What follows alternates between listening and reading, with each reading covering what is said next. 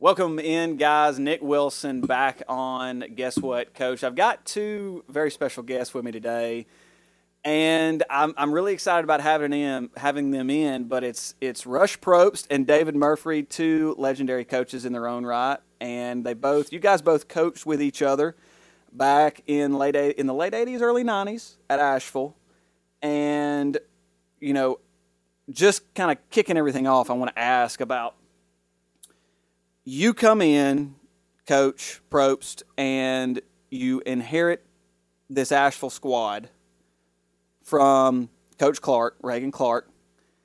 What was that transition like? Because that was your first stint as a head football coach, correct?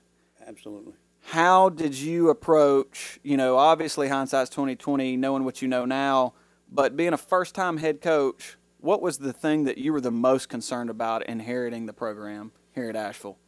Well, first, being here with Coach Clark was a blessing.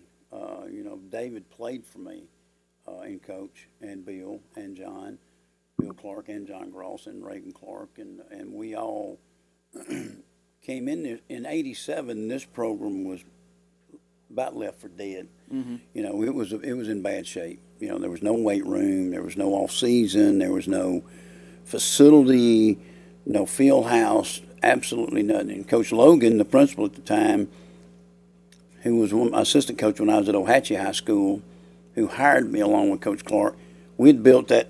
He had built the stadium, and he had put a lot of effort in getting that done. I applaud him for doing that. At the time, if you remember the old Asheville field, it was really bad. And so I applaud him for doing that. And he told Coach Clark and myself when we got here, look, you know, facilities are not here you know, and the program's dead. I mean, it's in bad shape. So, for whatever reason, you know, I came for for two reasons. One, to work for Reagan Clark. Two, to work for Ken Logan, to be back with family. So, being there for those two years was a blessing. Uh, going through the hard times, 0 and 10 and 87 as an assistant coach, me and Bill and John, and talking about the 88 season of getting that team ready and trying to, to get it back established, which we did.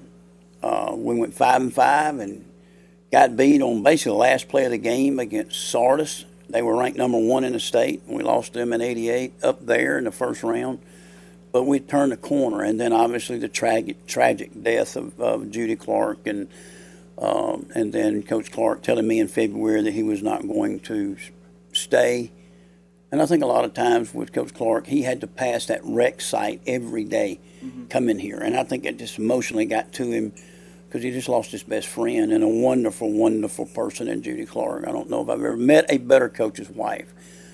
And so taking this program over in 89, it was done the correct way because coach went through spring with us if you remember he went through spring practice with us he didn't tell anybody but me I'm the only one that knew. We went to Florida in February to talk about it. He wanted me to have the job. So he wanted to go through spring and take it to the very end where basically they had to give me the job, I guess. But uh, Joey Ray was the superintendent at the time. And so taking this program over, my biggest concern, to answer your question way back, was that facility wise, we still had the ways to go. You know that that was a big thing, and getting kids bought into um, the way you needed to do things in today's world, or at that time in 89, 90.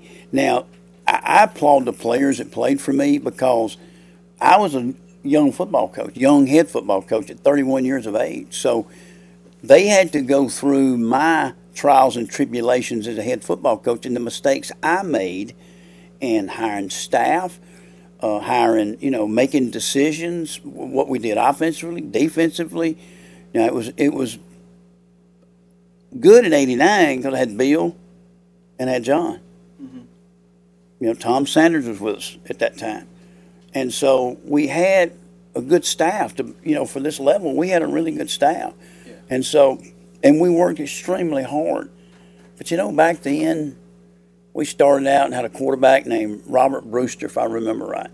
And we, we ran the sort of the Georgia Southern double slot option which Coach Clark was a big option guy too. I played for him at Ohatchee. We were wishbone. So we kept those philosophies, and uh, which is so different now. But through time, we transitioned into the wing T because if you remember, Robert E. Lee was having a lot of success in the state of Alabama, winning state titles, and they were running the wing T. A good friend of mine, Jimmy Perry, was on that staff as the OC, and I spent a lot of time with him. So we transitioned into uh, that offense. But here, the biggest thing what people don't realize is that during that time frame, I was the defensive guy in 89, 90. Bill was the offensive guy. Really? Yes. So basically, Bill sort of ran the offense. I sort of ran the defense. And you know it's crazy, but we both went our different ways. If we let you know, Bill's become a defensive genius, and then offensively, you know, we've done really well for the last 20, 25 years. So, uh, but concern was uh, always Bill and I talked about it, and John, we wanted to get our numbers up.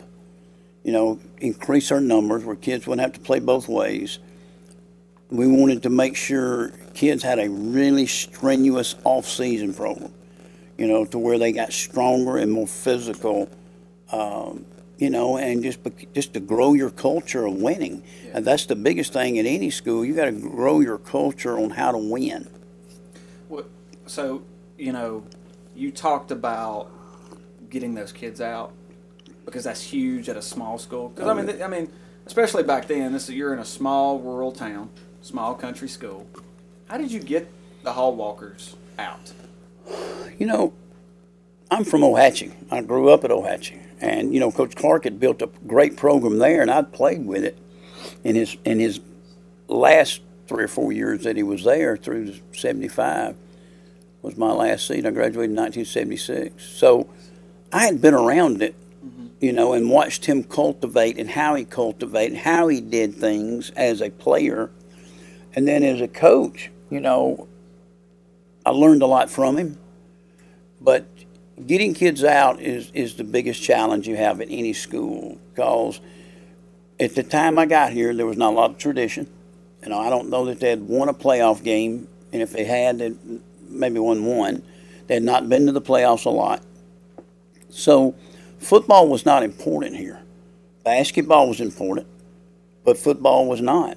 And so we had to create a culture that football was important, number one, and to convince kids that there was a future in football. That's hard to do. I mean, that's very hard to do, especially in a rural place like this because they got so much other things that they do. They work. Most kids work. You got the lake sitting down here, you know, you know, to spend time at the lake. You know, although I don't know how many kids we had that had places on the lake at that time, but uh, but anytime you're in a community like Ohatchee, like Asheville, like Heflin, which I'd been at Heflin for five years, you have to develop something that attracts them, attracts them.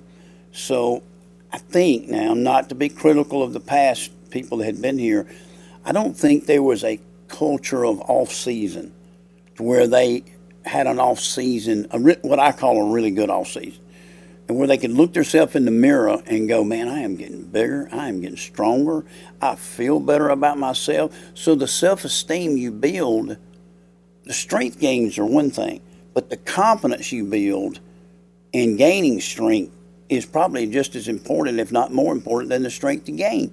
So I think that conditioning program, investing and sacrifice, I think you have to invest, you have to sell them on sacrifice and and what's the end goal? You know, end goal is to be successful, and maybe you, you, you take your talents to a to another level, you know, a different level. Like we had some to do, you know, and we had kids to go on and play college football. And I think, as you know, today's world, that is college football and getting into college football. It can be very financially lucrative now, but back then it was just getting your education paid for. What was that like for you, David? I mean, transitioning into that spot as an assistant coach. Well, he first, was your coach. Yeah, first of all, though, yeah, he was your defense coordinator when I played. Now, first of all, we didn't have a good weight room and a good weight program till y'all got here, right. and we had never won a playoff game. Right. Before we won in '92. Now yeah. we went in '86 and played Pennington and got beat, and then we went in '88 and played Sardis and got beat. Mm-hmm. So yeah, it, it was a total change night and day when they when they got here. What was it like when he took over for you as an assistant? You know, like talk about your perspective on when he came in and you came to work for him. Now, what before it you- was like for you. before you talk you, before you talk about uh, well you didn't mention me as being a good assistant coach a while ago and, and and one other coach you left out that you didn't talk about was Pecos Gallimore so don't leave him out Lord of mercy. now look Forget. and also don't forget about going to Deshler and talking to Tandy Gerelds about Wing, Wing yeah. after they won that state championship. And We then went up also we took that trip to East Carolina and took, talked to Bill Lewis. Supposed to talk to him about split sixty, but of course they had changed to the four three when we Right, got up there. He talked absolutely. to us about that. Well, you know, eh, eh, you're right, and I think that, you know, we wanted to talk to him about the eight-man front because I'd been a defensive guy with, you know, in Heflin, we go 0 and 10 again as an assistant in '82. I I ordered a book. This is a great story. I ordered a book off that book club, you know, and you could get athletic book, football books, you know. Now then it went to tapes and all that stuff, and I ordered a thing called Attacking 60 Defense. I read that book inside and out in January during the off season after the '82 season, and we instilled that. Well, at the time, Georgia just won a national championship with Bill Lewis as a defense coordinator. Well, Russell, Bill was actually the uh, secondary coach. But my point being is that that was the thing to go to. I mean, you'd go over to that Georgia clinic. I don't remember if you went with us, David, to the Georgia clinic, but we had gone every year. There were 17, 1,800 people at that clinic, and it was the only clinic going on. They wasn't like it is today. We learned a lot with that defense. And so that defense really catapulted us defensively to have a really good run after that 83, 84, and 85 at Heflin. And then we brought it here. You know, and Coach Clark had been more of a wide tackle six, four, three mixture of a lot of different things. And he had, he was so innovative, and, and so there was a combination of what he wanted to do versus what we wanted to do, and it mixed very well because again it was eight man front. And then, um, if you remember, Pierce Wendell was at Dale, Daleville. He was running what they called cover five at the time, and no one knew what that was. No one could had defended that. And we had a kid named Shane Thomas later on that ended up being our quarterback, breaks his collarbone. We ended up moving him to safety, and we could play things so much different over there in the secondary, um, and it really really helped us out. But I think, you know, with with the with the coaches we had, and really with all the, re, the, the what resources we had here, I think we squeezed that lemon pretty good. You I know? remember right, we played Shane. Then we played like eight yards deep, Yeah, safety. He Yeah. knocked the Ohatchee quarterback out. he he was a guy running that alley. Basically, he was a him out. rover. He was a rover. He didn't have deep third. He didn't have deep third uh, unless they got into a certain set. He didn't have deep third uh, responsibility because we played. If you remember, the corners way inside, like four to five yards inside, eight yards to nine yards off.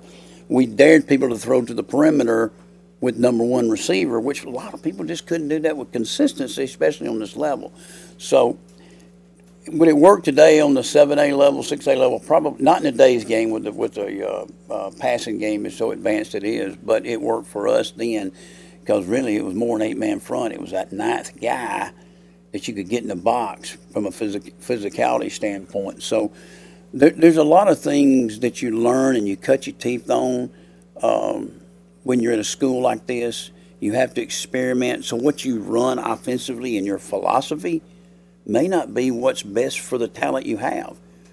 And, Okay, that- and, and I, that's, that's, huge right there. Yes. What you just said. So, you know, I heard somebody say, and I cannot remember the name of the coach that told me this. You know, we, we talked to Bill Clark about two years ago. We went into his office at UAB and talked to him, and uh, that he might have been the one that told us this, but he said when he was at Asheville under you that he learned more about the game of football than just about any anything or from anybody else. And I think David, you've you, I think you've actually said the same thing to us when, when we were talking about you, Coach. How the heck? Like I'm a young coach, and to all the other young coaches out there, you know, I think you, you kind of hinted on it when you were talking about the clinic and talking about the books that you read. How can we immerse ourselves productively in the game so that when those of us that want to be coordinators and head coaches, when we get those spots, are prepared. Because I feel like to, for me, it's a little overwhelming, you know, coming from high school and co- going through college, knowing the basics of the game, and then getting into coaching and realizing, well, crap, I don't know anything, you know. How do I, as a young coach, learn as much as I can, as fast as I can, and be the best scheme guy that I can be? Well, the first thing you got to do is I, I think young coaches today, I really believe this, especially the ones I've interviewed in the last 10 years, they're wanting instant gratification. They want to be instantly successful at a young age. And I think that's a huge mistake. And I think when you take somebody like me or Bill that have, we've coached every position, both offense and defense and I think being at a small school is way more an advantage than being at a big school where you're just specializing in one group. You've coached linebackers at a 7A program, and that's all you've ever coached. That's probably all you've ever studied, you know, and now all of a sudden you want to be a coordinator and you've never coached the secondary, you've never coached the D line, you've never coached the outside backers, you've never coached nickel defense or dime defense or you know what Saban and them are going to get into this fall is that that one four six deal, which they're going to have to play one D lineman on the field at one time, uh, true D lineman. You know, so there's, I, I think that you have to be, you have to study the game. I mean, and, and I don't think, I think everybody wants to Friday night to wear the coach's shirt, to wear the hat, whatever, you know, and they want to look at me. I'm a coach, but the grinding what I get excited about and always have from a young age is I like the grind. I like I like the 14, 16 hours on Sunday. I like the six to eight hours on Saturday. I like uh, going home Monday night or Sunday night at midnight, Monday night at midnight, Tuesday night about 10 or 11 o'clock, Wednesday about 8 o'clock, Thursday nights you're off. That's your only off night. And so to me, if you don't embrace the grind of work, you know, because you have there's so much film and so much studying to be done, the game has become very complex. And if you're not you're not adapting your game as from a knowledge perspective, then you're in the wrong profession. I see a lot of coaches in today's world. They'll be in it for a while. They'll get out of it and get administration, or they'll or they or they won't stay in it long because of those things, because of the workload that it requires to be successful. I, I think most young coaches, I mean, like my my son uh, Thomas, he's 18 to be a senior at Piedmont this year. He's talked about going into coaching. I think my older children, Jacob, who's 31, and Brian, who's 29, they didn't get into coaching, and I think the reason was is they saw how much it took me away and how much of the grind that they saw. Um, you know, Thomas has not seen that in the last year because I was I didn't coach last year, his junior year. Sophomore year he saw it, but we were limited because of COVID. So I've told him, I said, look, son, if you want to get into coaching, then you gonna have, you, you better be willing to to work mm-hmm. and to grind, and and you better embrace the grind. And so um, and I'm not going to speak for who told me this, but you, you take Coach Saban, for example. You know, he's a great example to use.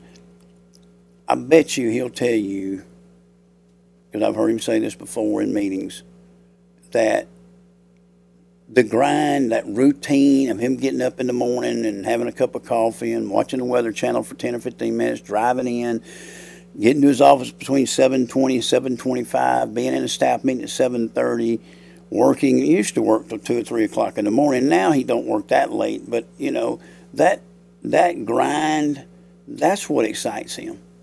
And I think a good football coach, you know, like, for example, what that bothered me. So this past year when I was out of coaching, I mean, it run me crazy. I mean, I couldn't stand it you know, about that second week of August, which is coming up this week, mm-hmm. is when it really hit me. You know, and I mean, I, I, you know, and then you all of a sudden you're just sitting there twiddling your thumbs. You're used to grinding and, and working all the time. You got all this time on your hands, and it, it's not fun. And so, uh, to me, and I'm 64 years old, and still want to work 80 to 90 to 100 hours a week. You know, I, I love, I cherish that. I want to do that. And I think that's what's driven me. It's what drove Bill, John, all of us, you know, to that point. Now, you know, I, I don't think there's a substitute for hard work. I don't think you can cut corners and, and, you know, I hear young coaches say all the time, well, you got to work smarter. You know, you got your, and, and I, some of that I agree with, but there's a certain amount of time, like film watching, you know, and you're sitting there and watching film, and you can't just hurry it up. Yeah. You, you got to watch it. You got to grind. I know there's we, all the computer stuff that we have now and all the technology we have now. It's way easier to do it, and it does cut down some time. We've found ways to cut time. Um, you know, to where you know you take your younger staff and they they got a lot of stuff for you when you get there on Saturday morning for your next week's opponent. So yeah, there's there's some things we've been able to to, to cut down a little bit, but uh, again, if you're not willing to grind and you're not willing to work those kind of hours, then you're not going to be very successful. What was the What was the hardest you remember working, David, under under coach? Well, you ride hours. You go, you gonna work. If you work for uh, Coach Propst, you gonna put in the hours. And I don't remember you giving us Thursdays off. I don't remember that. but but what I- what I was thinking. I got about- smart. I've gotten Yeah. smarter. you know what I was thinking about? It was not only the, the football hours and the X's and O's. It was like sprigging the football field. Oh, up yeah. here. Mm-hmm. Stuff you know stuff. It's always something like that. Oh, it's, Oh, yeah. You know physical labor, not just the X's and O's. Like at a small school, I remember us doing doing that up there. You remember we we had a bad winter one time, and David, and myself, and I guess John Gross was with us in at that time, and um, Tom Sanders, and we hand sprigged that. Everything was dead from the hash inside, and Coach Logan was having a fit, so we sprigged the whole field from hash to hash inside. That was me and you. Was They, I, wa- they wasn't there. I me and didn't- you went to Heflin and got that pallet of salt. I remember that.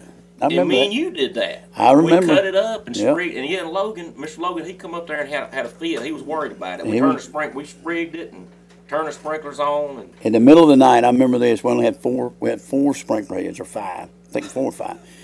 And Logan wouldn't buy us anymore, so because they're pretty expensive. Anyway, so it you'd put the water on when we left at nine o'clock. If you remember, on Yeah. one side. Well, at two o'clock, you had to come change. you had to come change between two and two thirty. They come up here and change them. Yeah, I do remember that now. So you, so you'd get up, come up here, or David would, Yeah, change and them. you'd rotate. well, I'm sure you had us on a schedule. We, we Changing did, sprinklers. and you Time change early. them. Yeah, you change them because you had to have it, and then then the next morning when you got there early, you you you know turn it off. But I mean, and it, by the time we played the first ball game, um, I can't remember who we played that year. I think I think I think it was Ragland at home. I, I know it's what it was because we'd gone to Ragland in '90 over there, and uh, they they either beat us. I think they beat us on a, on the last second play, and then we come over and played them here, and we beat them eight to seven. That was '91. You remember that? And uh, I remember somebody didn't they, they threw a halfback pass very first play and scored. Yes. I think we that was up here. I think Yeah, we beat them here. we beat them here, but over there, that, that quarterback, that that kid that ended up transferring the following year to Trussville, threw a last second pass at about 30 yards out and scored on us to beat us at the end of the game. That's year we went one and nine. My second year as a head football coach here, but um, Yeah. Now, now you clinics. Now you huge on clinics and Big. taking notes. You was talking about how you learn. Huge Yep. on clinics and taking notes and us going to all the clinics in the What in the was- in the what was- spring. what was the Auburn, best Alabama, clinic Georgia? Tech. I remember going to Georgia Tech. Georgia Tech was. no, that's not the best one. I just think we Georgia, Georgia, we'd, we'd pick out four or five, you know, and and a lot of times, and it got as years rolled on, you didn't go as many clinics that you just went and visited. Because once you build a reputation of who you are, you could be invited in to a to a clinic. I remember Noel Mazzone when he got to Auburn. You know, he started a one back clinic in 01, 2001. I went to that one back clinic all the way till probably 2010. And his only people that was in the spread. He invited everybody that was sort of doing everybody doing the same thing. And we'd spend three days of just grinding it out. And I'm talking about from NFL guys, you know, to like for example, in at Hoover going into 05, we had we were going to play Tim Tebow and Nease. They were loaded, and uh, we had to uh, we had to come up with some different stuff. So David and I flew to Pittsburgh Went to see Rodriguez and Trickett at West Virginia. Believe it or not, went to the Naval Academy. We had a player up there at the time. Um, and then that one back clinic, Dennis Erickson, that was at San Francisco 49ers at the time, we came up with three different concepts that no one had seen in high school football. We, we installed it that summer, spring, summer, kept it under wraps, shut down practice where nobody could see, and beat Nease on national TV. And, and but that's that's some of the things you have to do. Is you you, you have to okay. We got this particular player, like Jeremy Jones here at Asheville. We had Jeremy Jones at Asheville. So was it better to play Jeremy at the running back, which he was really good at, or was it better to play at that wing back? Because you could you still do the same thing with him you could at the running back, but you can get him involved in the throw game better. So we used Jeremy's talents, and we we designed stuff in the throw game with Jeremy Tuhart. Could throw the he could throw it very well. We had Sonny Tibbs receiver, with Scott Seawright at tight end, Jones, Jeremy at the at the wing back, Countryman at halfback, and John Perry at the fullback. And if you remember this, David, we in '92 we threw 13 or 14 touchdown passes in four playoff games. So we we were really advanced in the throw game out of the wing T in '92 because you had somebody like Tibbs with speed. Then Jones could do everything. There's nothing that Jeremy could not do. I coached him up too. You I did a great job. Coach. And Wes Monday He was signed that Division One scholarship. Remember at where? At the Mississippi State. Mississippi State. Yeah, exactly and, uh, right. And then Tibbs, there's no telling. I watched that highlight film last couple of The days. one of him into the end zone, And it's just, and he just falls back. yeah, we threw we threw it. Yeah, we, Oh, we yeah. threw it all over the place. Tibbs ain't no telling how many. I wish I knew. I wish I had the stats. I, I I wish. I knew how many he caught, how many touchdown passes he caught. Yeah, he could run, man. He Jeremy could- too. Yeah. But that 1990, you mentioned Georgia Tech clinic. You know they won. They were national champions in Co-champions. '90, so that was a good clinic to Very- go to. And then very we went up to East Carolina, met with Bill Lewis. We were the only ones, just us. He That's met just with us, That's and right. there was some coaches up there from New Jersey mm-hmm. that were there for some reason. It wasn't a clinic. He was No. just meeting with us. No, because I'd, I'd built a relationship because I'd gone over there for five or six years when I was at Heflin, and I spent the night with him. I'd, you know, they put me up in a dorm at Georgia, and I'd sp- stay in meetings with them, you know, all week long. And just like Coach Saban has la- allowed me to come to playoff, once my season's been over, I'd go to their playoffs practices, and I'd spend the whole week there. I was in every meeting, from his meetings to the offensive staff meetings you know, and, and then go to practice and then stay there till whatever time, watching film at night. Yeah, so, Bill Lewis, he, he let me go on the field with a camera. I mean, I was there I in remember the that. drills, Yep, filming the drill, and they were loaded that year too. They, they were like So- eleven so one. They were. You were filming year. drills. Yeah. Yes, I was back here? in the drills filming ah. with a camera on my Yeah, shoulder. yeah, it was one of those like you Yeah, know, the yeah. boat anchors Yeah. back in the day. What year I was mean, I was on the field right there filming everything. 90, 89, 90, 91. When we went up there, yeah, that was 90, 91, somewhere around in there. Or that may have been eight, yeah. That's eight. 89 because Yeah. Bill was with us. Yeah, that, yeah, he was. Spring, yeah, you're right. Spring '89. Spring I 89. just because I had just started That's that right. spring. What, uh, what I was was- still in high school. What's the funnest memory you have of each other? Yeah, that was probably co- it, but we can't talk other? about And it. there's some of it we can't talk about. That probably that trip. That trip. Yeah, but we can't. That's all we're gonna talk okay. about. We that. can't. We, we got to stop that far talk right as far as we can go on that one. But funnest memory up here around here, being doing stuff like Well, in a- just in- that's the the, stuff I think about working on the field, and Yeah. sprigging the field, and I, I, I- for some reason I just think about, you know, we were redoing the weight room, put, and we had to move the weight room out to the tractor shed yeah, for a while, and I don't know why you did this, but I think you got to chew a tobacco. You didn't even chew tobacco, but you no, got I to didn't. you had to chew a tobacco, and they're getting up in people's faces and squats and stuff. was that on purpose, putting the chew tobacco in so that when you know. yelled at him, it, I guess for a little while, but I didn't chew long and it made me No, that was that one time. one time. But you know, we, we, we did have another trip. We, we went to the Alabama National Championship Yeah.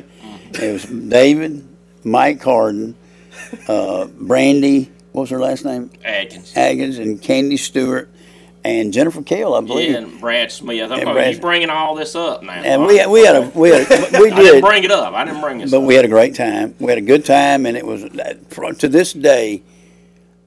To this day, that's probably one of the most enjoyable trips. But it, what was made it more enjoyable is Alabama beating Miami. I've never been in a stadium louder than that game. I've never. I've been to a lot of Alabama games. I've been. I've seen them in in a frenzy, but it seemed like 13 years of bottled up frustration came out, and Miami had no chance Yeah. that day. But it was a lot of fun. But you know, going back to the coaching part, we we um, you know you there was things you did um, on Friday nights after ball games or Saturdays. We'd get together and have socials at people's houses. Um, you remember the Yarboroughs used to have us over, and we'd have crawfish bowls and At the fake. Well, talk talk about that. I mean, the the brotherhood, because a lot of times we Very- always talk about the scheme, we always talk about the kids, we always talk about the culture, but you don't hear coaches talk a lot about the brotherhood that is coaching, the fraternity as it's called sometimes. Give us, gi- give me kind of your experience across Well- both y'all's careers of, of examples of that. Well, what you what you find yourself doing is that's your only friends. Mm-hmm. I mean, is that your staff because you don't have time to cultivate other relationships in coaching as much.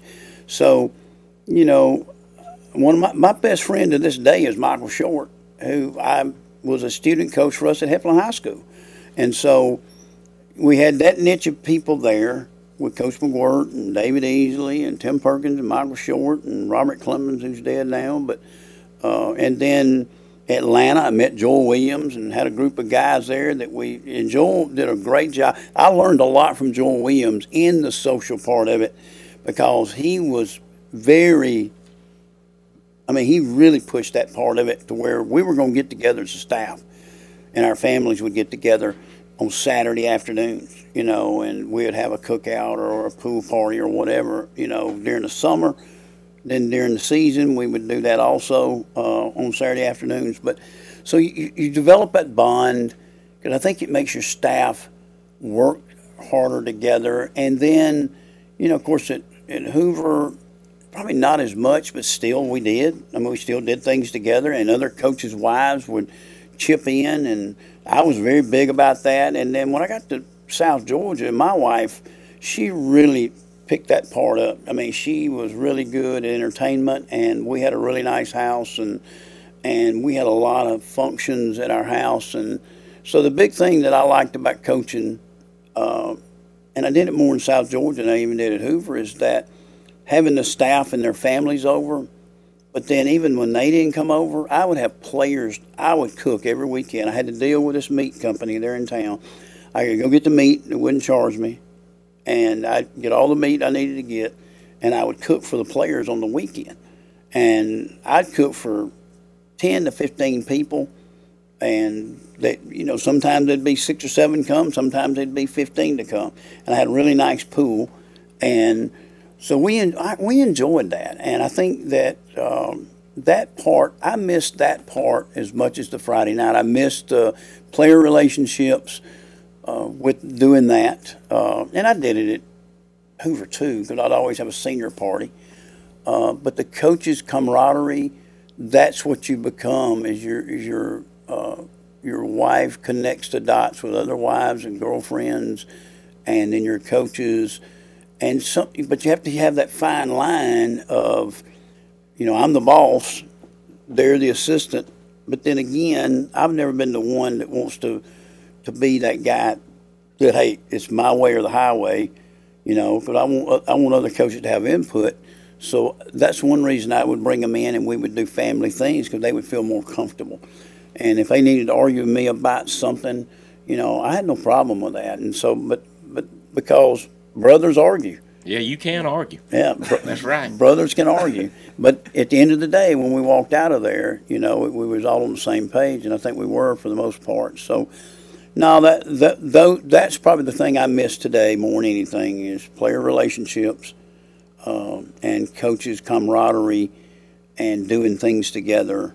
Um, You're you're great at that. You're great at. It's hard work, working hard, but you have a good time too. Like go, you know, we went to Guntersville and you Yep. cooked fish for us, and Yep. like going to the national championship, going to see you two or something like that, going to Alabama games and Yep. concerts and stuff.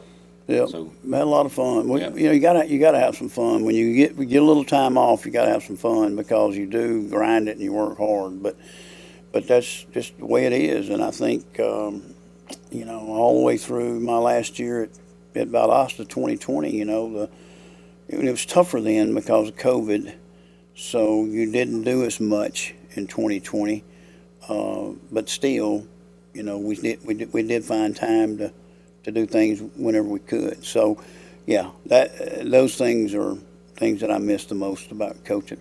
What's the biggest difference between coaching in the late 80s, early 90s, even before then, and, you know, now? Well, I mean, it's just daylight and dark. I mean, kids kids are not much different. People say kids are different. Kids are not that much different. Um, they crave structure. They crave discipline, especially the ones you're to win with. I mean, you know, but uh, I've always had a knack of being able to not run one off. If I've run a player off, he may have kill somebody or something. I mean, robbed a bank. I mean, it would just have to be that severe for me to run one off because I just don't believe you're not going to run your own children off. You know, so you got to you got to continue it's conditional love, but uh, you know you got to continue to make try to make that kid successful some way somehow, and some are tougher than others. But uh, the difference in coaching today and is, schematically, it's different. I mean, there's no doubt the game has changed um, you know, I think we helped change it in Alabama with the th- spread. You know, the spread in '98, '99. We were the only team in Alabama that was in a spread throw offense first. You know, and then you know Bill was innovative defensively and what he was doing uh, defensively, creating his own things that he wanted to do, and we were creating the things offensively that we wanted to do. And I think I think both of us, to a certain extent, may have been pioneers at, at, at that kind of stuff. And then when I went to Georgia, well, too, I got to give credit to, to somebody else too. Is when we when I left Hoover, Chip Lindsey went with me, not to same school but to the same state. He went to Lassiter High School in Atlanta, and I went to South Georgia. And no one in Georgia was running spread offense. Yeah. Everybody was in a wing T, mm-hmm. power I, veer, run whatever, run the ball. So the first game I think Chip threw five or six touchdown passes with Hudson Mason at Lassiter, and I threw seven in our first ball game, and that that made news, the Atlanta Journal Constitution, and and it just caught on, and we started. He started winning, I started winning. We actually played each other in 09 in the quarterfinals. They were undefeated. We had lost a game or two, but we go up there and beat them at at Lassiter in a huge ball game, and but I I do think that the game has changed from schematic concepts. Um, you know, it was what five years ago the RPO game came in. Now there's that RPO opposite that just came in last year um, on how you read the RPO. You used to read only one side. Now you can read the, both sides. So there's things in in that defensively. I think that you know the speed on defense is just. I mean, you if you can't run if you can't run, you can't play defense. I mean, that's I mean, there's the speed part of it is the most important part because of the spread. You got to match speed with speed. So those big old thick bulky linebackers, you, you don't see as many of those. You may see one, but you don't see as many. And I think you'll see that this year at Alabama is that you know when they play with six DBs a lot of the time. So uh, to be able to play what coach calls regular defense, you don't see anymore. So everybody's in nickel or dime mm-hmm. a lot. So that's changed. But here's the other thing that's changed in the last 15 years is strength and conditioning. I remember in 99, 2000, compared to what we were doing at Asheville in 89 and 90 and 91, fast forward 10 years, Tennessee, if you remember, we took a group to Tennessee to work to do a conditioning deal. I think we took six or eight guys up there to do what they were doing at that time and their speed enhancement, speed development stuff. With, with, Coach Stuckey, uh, or Dr. Stuckey, however you want to call him, he was the kingpin at Tennessee at that time 91, 92, 93, right in there. And then Moffitt, LSU, there were about three of them that went different places. So the strength stuff started to change. At Hoover, we started adapting to strengthen things. And then another huge push came in 2011 in the strength and conditioning. Then there's been another push the last four years. You know, it ain't all about way Cochran did Alabama, the hard nosed, tough, powerlifting stuff. Now it's all scientific based. Um, it's completely different than it was. You, and then the nutritional fact. I think that's another thing that we were pioneers. We started. We didn't do this at Asheville. Did started a little bit in, in Mobile. Yeah, we did it in Mobile, going into the '98 season. Got to Hoover. Probably fell off a little bit because we felt like the kids all came from pretty good homes and they ate pretty good. But then we advanced it even more. But when I went to South Georgia, guys, nutrition was at the forefront of what I believed in. I thought our nutrition habits, led by my wife, Stephanie Propst, did a phenomenal, I'm not talking about a good job, a phenomenal job with the things that she brought to the table, learning what needed to be fed, when, when it needed to be fed, how we worked during the week and and what we ate during the week and how she planned meals during the week because we were feeding those kids breakfast snacks after school and at night. We feed them four times a day at Colquitt County, and it was easier there because we're an agricultural produce county, the biggest mm-hmm. east of the Mississippi. So we had all these fresh vegetables and had all this stuff, and she organized a moms group. And to this day, we were the leading group doing that. No one in the country was doing what we were doing in 2010, 11, 12. It got better and better as we went. And, you know, they built us a $10 million indoor facility, or not $10 million, $6 million indoor facility, full length. We built a cafeteria, nutrition center for athletes. And so now that will be the norm. Here's what will change in 10 years, guys, maybe 15. The norm will be at the bigger schools indoor facility, nutrition centers, just like in college football we started that back in 10 and 11, 12, and advanced it every year and got better at it each year. And guys, I'm just telling you, it's, it's, if you see what Alabama's done in the last 10 years, and actually the last five or six years, you know, when Coach built that nutrition center down there, it's phenomenal. But we had a good one now, and how, we were the first that, to do it how much of that first state championship at Colquitt was was would you give credit to the nutrition stuff that you and Stephanie were doing? Um, I'd say that was the that was the main thing. That was the defining factor. Well, two things. It went hand in hand with our strength and conditioning. Our Sean Sutton, I hired him in eleven, and I hired Travis Pearson in eleven. Both those guys, I was having treatment for cancer. As I'm going to Birmingham for treatment, I'm hiring them in there you know, late January. And I told them, I said, when I get back in June, I want the defensive culture changed. We just lost 52 38 in the state championship game in 10. And we had 685 yards of offense, 38 first downs, still records, but we lost the game.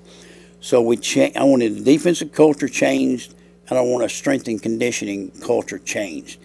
When I got back, that was changed.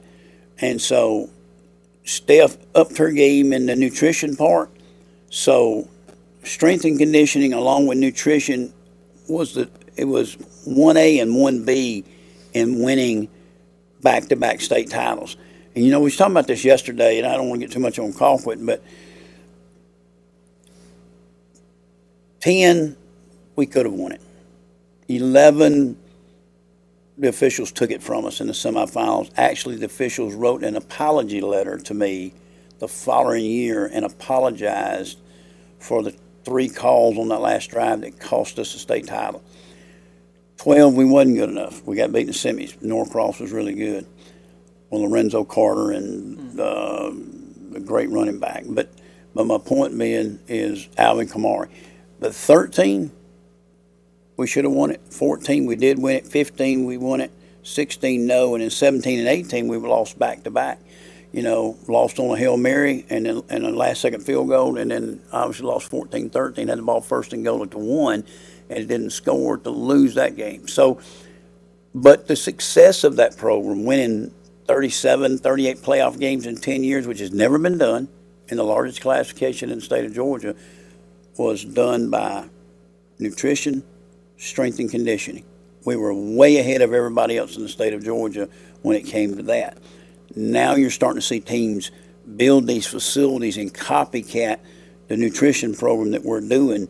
And I think now, will it ever come to Asheville High School or Heflin High School or Ohatchee High School? That would be tough from an indoor facility. But you, you got to look at the safety part of it and, you know, PE department part of it, your band, your other extracurriculars that can use it, Special Olympics and all that stuff. To me, it's the most sensible building that you can build on your campus in today's world.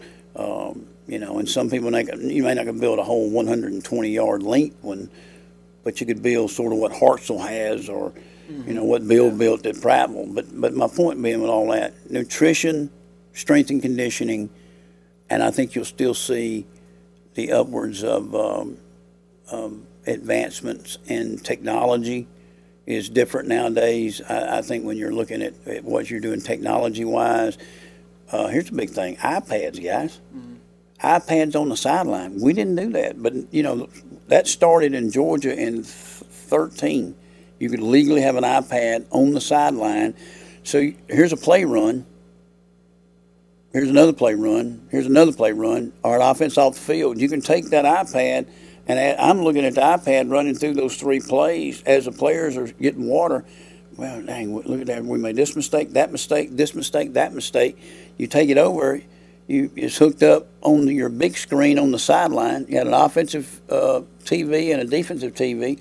The offense looks at it and go, "Look, this is you see what we're doing here." So that's changed the game a lot because now, guess what? At halftime, outside of your last drive, that you're on the field, everything's already the halftime adjustments are already done before you get to halftime, except for that last drive. So that's changed a lot. So the technology of iPads on the sideline are are probably one of the biggest innovations of technology that's happened to high school football in the last eight or nine years. So those things are are very important. What's the biggest difference that you found because you've coached in both states, and I, I don't know. You know, there's there's a lot of arguing between both states about who cares about high school football more. You know, Texas likes to call themselves the Yeah. the king of high school football, but between Alabama and Georgia, you know, you've coached in both and you've seen both. Who who who kind of corners the market when it comes to high school football? I think when I was at Alabama, well, Alabama's always put a lot of emphasis in high school football. It always has, and it goes all the way back to Coach Bryant, Coach Jordan, and Auburn. And Coach Bryant, I at Alabama, the importance, and even for Coach Bryant, high school football was important in the state because Alabama and Auburn, you know, Alabama, Auburn won a national championship in '57. Mm-hmm. You know, and Coach Thomas and, and all that, you know, 20s Alabama. I had a great uncle who was an all conference player, the Southern Conference at Alabama, played in the Rose Bowl, coached in the Rose Bowl. But my point being at Alabama, but I think that high school football in Alabama has always been very important. When I was at Hoover, you, in 05, 06, 07, you didn't have, you, now South Georgia, mm-hmm. very important. Valdosta, Tift, Colquitt, Lowndes. But Lowndes didn't, it it wasn't, didn't become a high school in the early 60s. But Valdosta, 1913. Colquitt, 1913. Tift, 1914.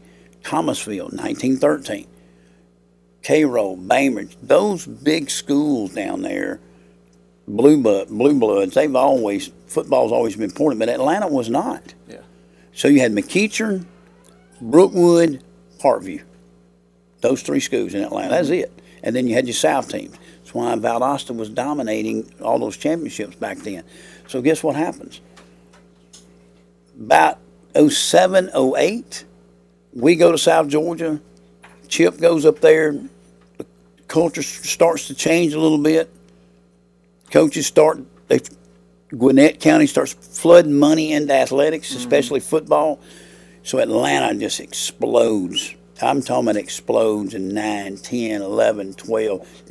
Norcross, Grayson, Mickey Conn at Grayson, uh, now Collins Hill, but I, Archer, um, Mill Creek, big schools, 3,500 kids, and football becoming facilities were really good. Coaches paid well, not having a huge class load.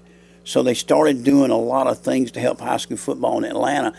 And when that happened, the state it became important. I, I told Kirby Smart in my office in 2015. He came to see me in 15. He said, Rush, what do you think's wrong with the University of Georgia? I want that job. And I said, Well, Kirby, here's the six things that are wrong. And I named all six things comparatively to what Alabama was doing. Yeah. And he agreed on all of it. And he's got every bit of that change since he's been there. Now Kirby Kirby went into perfect time to Georgia. You know, and I think that was off season of 14 before 15 because he stayed one more year. But my point with, with that is Kirby went to Georgia at a perfect time because Atlanta is booming with high school football players. There's 80 to 100 Division One prospects in that state where Alabama has about 30, 25. Now this year is a really good year. This is the best year Alabama's had since 2002 as far as prospects in the state of Alabama. You know, Alabama's loaded, especially with D linemen. But I think when you go back and look at it, Georgia's the last 10 to 15 years, as far as a statewide, the importance of high school football is extremely important now and matches Alabama's importance. Where before the before that, 15 years ago, it was only important at three schools in Atlanta and South Georgia Yeah. at the Blue Bloods. So that was the difference. Where in Alabama, it's just as important in Mobile as it was in Birmingham. Mm-hmm. Now, arguably, you know, the Huntsville area and the Decatur, Florence area has not had as much success. I don't know why, because there's numbers up there and there's money and there's resources. Yeah, there's a lot of resources up that I, way. I think eventually someone there'll be a superintendent that wants to win like Hoover Thompson. You know, Thompson has taken the reins from Hoover, but um, I think when someone decides, okay, we're going to make football important at Bob Jones or James Clemens or whatever, then it'll just explode. And and I think Florence can do some good things. I really do think Florence High School could be another really good job eventually if the right person gets in, gets there. And it, it all boils down to the superintendent, board of education, and principal. If them three people are on board to making your football program important, then it's going to be important because the resources are there. So, in my opinion, um, when you look at both states, Alabama and Georgia, I, you know, it used to be I always thought the better coaching was in Alabama, better players in Georgia because there's because of numbers. Because Georgia has 10 million people versus Alabama will shade less than 5 million. But I think it's all changed. I think that the coaching in Georgia has gotten a lot better, and the programs have gotten a lot better. And I think it's on equal ground with Alabama. There's just more Division One prospects in Georgia based upon population. What's uh, as as we kind of wrap it up? What's, what's next for Rush Propst? You know, I made a commitment. You know, I could have done some things. It's an analyst position in college football this this this coming right now in 22. But I made a a, promise to my son Thomas, who will be a senior at Piedmont, starting wide receiver. He's the Y. Um, he'd been through a lot. You know, he'd been through a lot with my dismissal. As you know, when he was an eighth grader at Colquitt. So he, I kept him at Colquitt as I was coaching at UAB as a ninth grader, so I was away from him. He goes to Valdosta being 20, and then he breaks his dang navicular bone in his foot. Which I've been coaching 40 years. I've only had one of those, and it was my dang son. And then he had to have surgery, and he was out for a year. He wasn't really healthy till this past October and at Piedmont, he was a junior receiver on the state championship team. So going into his senior year, I took him to Lance Rhodes and Blake Prime's Godspeed conditioning mm-hmm. place down in Birmingham because they both played for me, and he worked out down there a good bit uh, to make himself a 6'2", 180 pound wide receiver that runs probably four seven five. Um, you know, so I, I wanted to see him play. I wanted to be a dad. I wanted to share every night he came in from practice. I wanted to say, son, how'd it go? And I don't go to practice a lot. I'm, you, I may go to one practice per month. And so uh, maybe, you know, I think I went to two last year. So I, I don't want to get in Steve's way. Steve's done a great job at Piedmont. Steve's a great coach. He's a great coach, and I and I'm not going to do anything to be a distraction. I don't even sit in the stand. I sort of sit away and stand up and be around the end zone where I can see. But um, but I, I just wanted to be a dad. It was really cool last year. You know, I put a tweet out that I'd been involved with uh, 14 championship games, 13 as a coach, 12 as a head coach, 12 state championship games as head coach, one as an assistant coach, and then um, one as a dad. And I thought I was as happy and as satisfied with last year's state championship at Piedmont, being a dad sitting in the stands, as I ever was on the other 13. So to me, I wasn't going to miss that. So if I'd have went to work for two people, I wouldn't. I'd, I'd have missed his whole senior year. I might got. I might could have seen one or two ball games. So why, why would I do that? Yeah. I mean, I you know now money's tight. I ain't gonna lie, money's tight right now for us, and and uh, it's difficult. But I just decided, hey, this is what I was gonna do. So next for me is come December, he's finished. Uh, I'll throw my ring back in the hat and see what's out there. Um, whether it be in Alabama, Georgia, Tennessee, or Mississippi, or Florida, I'll look on the next level as an analyst. But at 64 years of age, you know, your time's starting to run out there. Although I could have done it this past year uh, or this right now, but I didn't. So I'll see if those opportunities are still there for me, and and I'll judge if it's important. If I think it's going to head to something, I'll go do it. If not, I'll try to find a high school job. But I'll say this I'm not taking a high school job unless the community, the superintendent, the principal, the Board of Education, the mayor, the city council, everybody is going to have to be as hungry as I am to want to be successful. I think Coach Saban said it best when he went to Alabama and, and back in 2007, that press conference. Pull it up and listen to what he said. That is the best speech he's ever given on bringing, tying everything together. And if, and if I can't find that place, then I won't get back in it.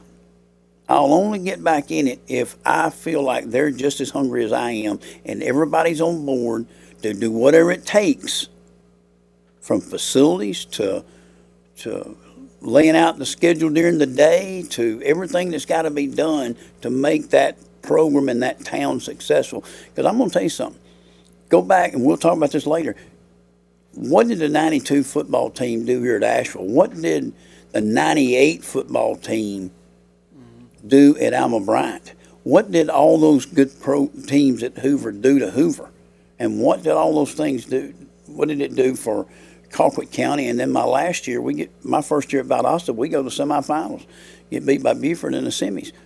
My point being is, a winning football program at your school makes things and the community and everything just better. You can't argue against that. No, It you does. can't. And, and and the academian people that want to argue that, they're just wrong. They're just flat wrong. And if most of them that argue never put on a helmet or a cleat or a tennis shoe or or wore a ba- uh, batting helmet, so or dived in a pool for that matter. So I mean, I, I think that those are important things. You Forgot laugh. about the jock strap. Well, yeah, I don't want to say that, but you, you laugh. Hey, but Colquitt County, we had a phenomenal diving program. Every kid that was a senior at Colquitt ended up going to Tennessee, Auburn, Georgia on diving scholarships. Unbelievable. And uh, you'd think in a country town like that that it would you wouldn't have that, but we did. But anyway, uh, I, that, that's where we are, and I, I just think that's what's next for Rush Propst. Is if, hey, and if it doesn't materialize, it doesn't materialize. I'll build me a place right here in Waldrop Road, right here in Asheville, and I'll uh, enjoy my last 15, 20 years of life and, and, and be okay with it. Last, very last thing, and this is for both of y'all, so y'all can answer in whatever order you want to. What's the best thing football's given to you? Um, Well, first of all, I never heard of the narvicular bone, but uh, just fr- fr- friendship, just right here, just Yeah. sitting here. It's just like um, I probably hadn't talked to you in I don't, I don't know ten years probably, but, Probably. but you know it's just like you just pick up where you left off.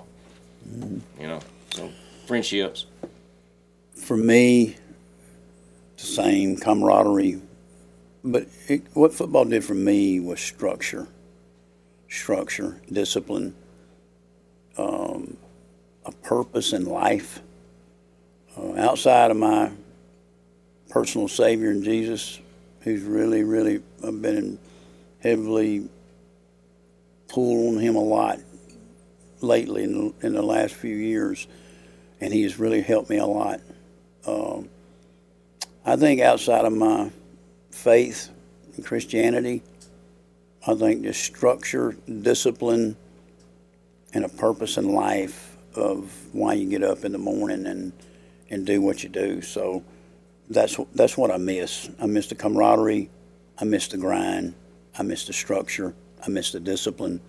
I miss I miss all the all the things that go into a Friday night, and all the off season and all the things that you do. And when you talked about this philosophy being a philosophy segment, there's four there's four quarters getting ready for a football season. First first phase or first quarter is the off season, which goes from January, February, March, mid April. Second phase is two to three weeks prior to spring ball, spring ball. That's phase two. Phase three is your summer work and the 30, 31, 32 days that you spend in the summer coaching your players, strength and conditioning to add to what you did in phase one, phase two. Phase four is fall camp and doing everything you do in fall camp, taking them to camp like I used to do, doing everything you, and then with all those four phases, then it's the season. But what I enjoy, phase one, phase two, phase three, phase four, leading up to the season. That's what I miss. Phase one, phase two, phase three, phase four.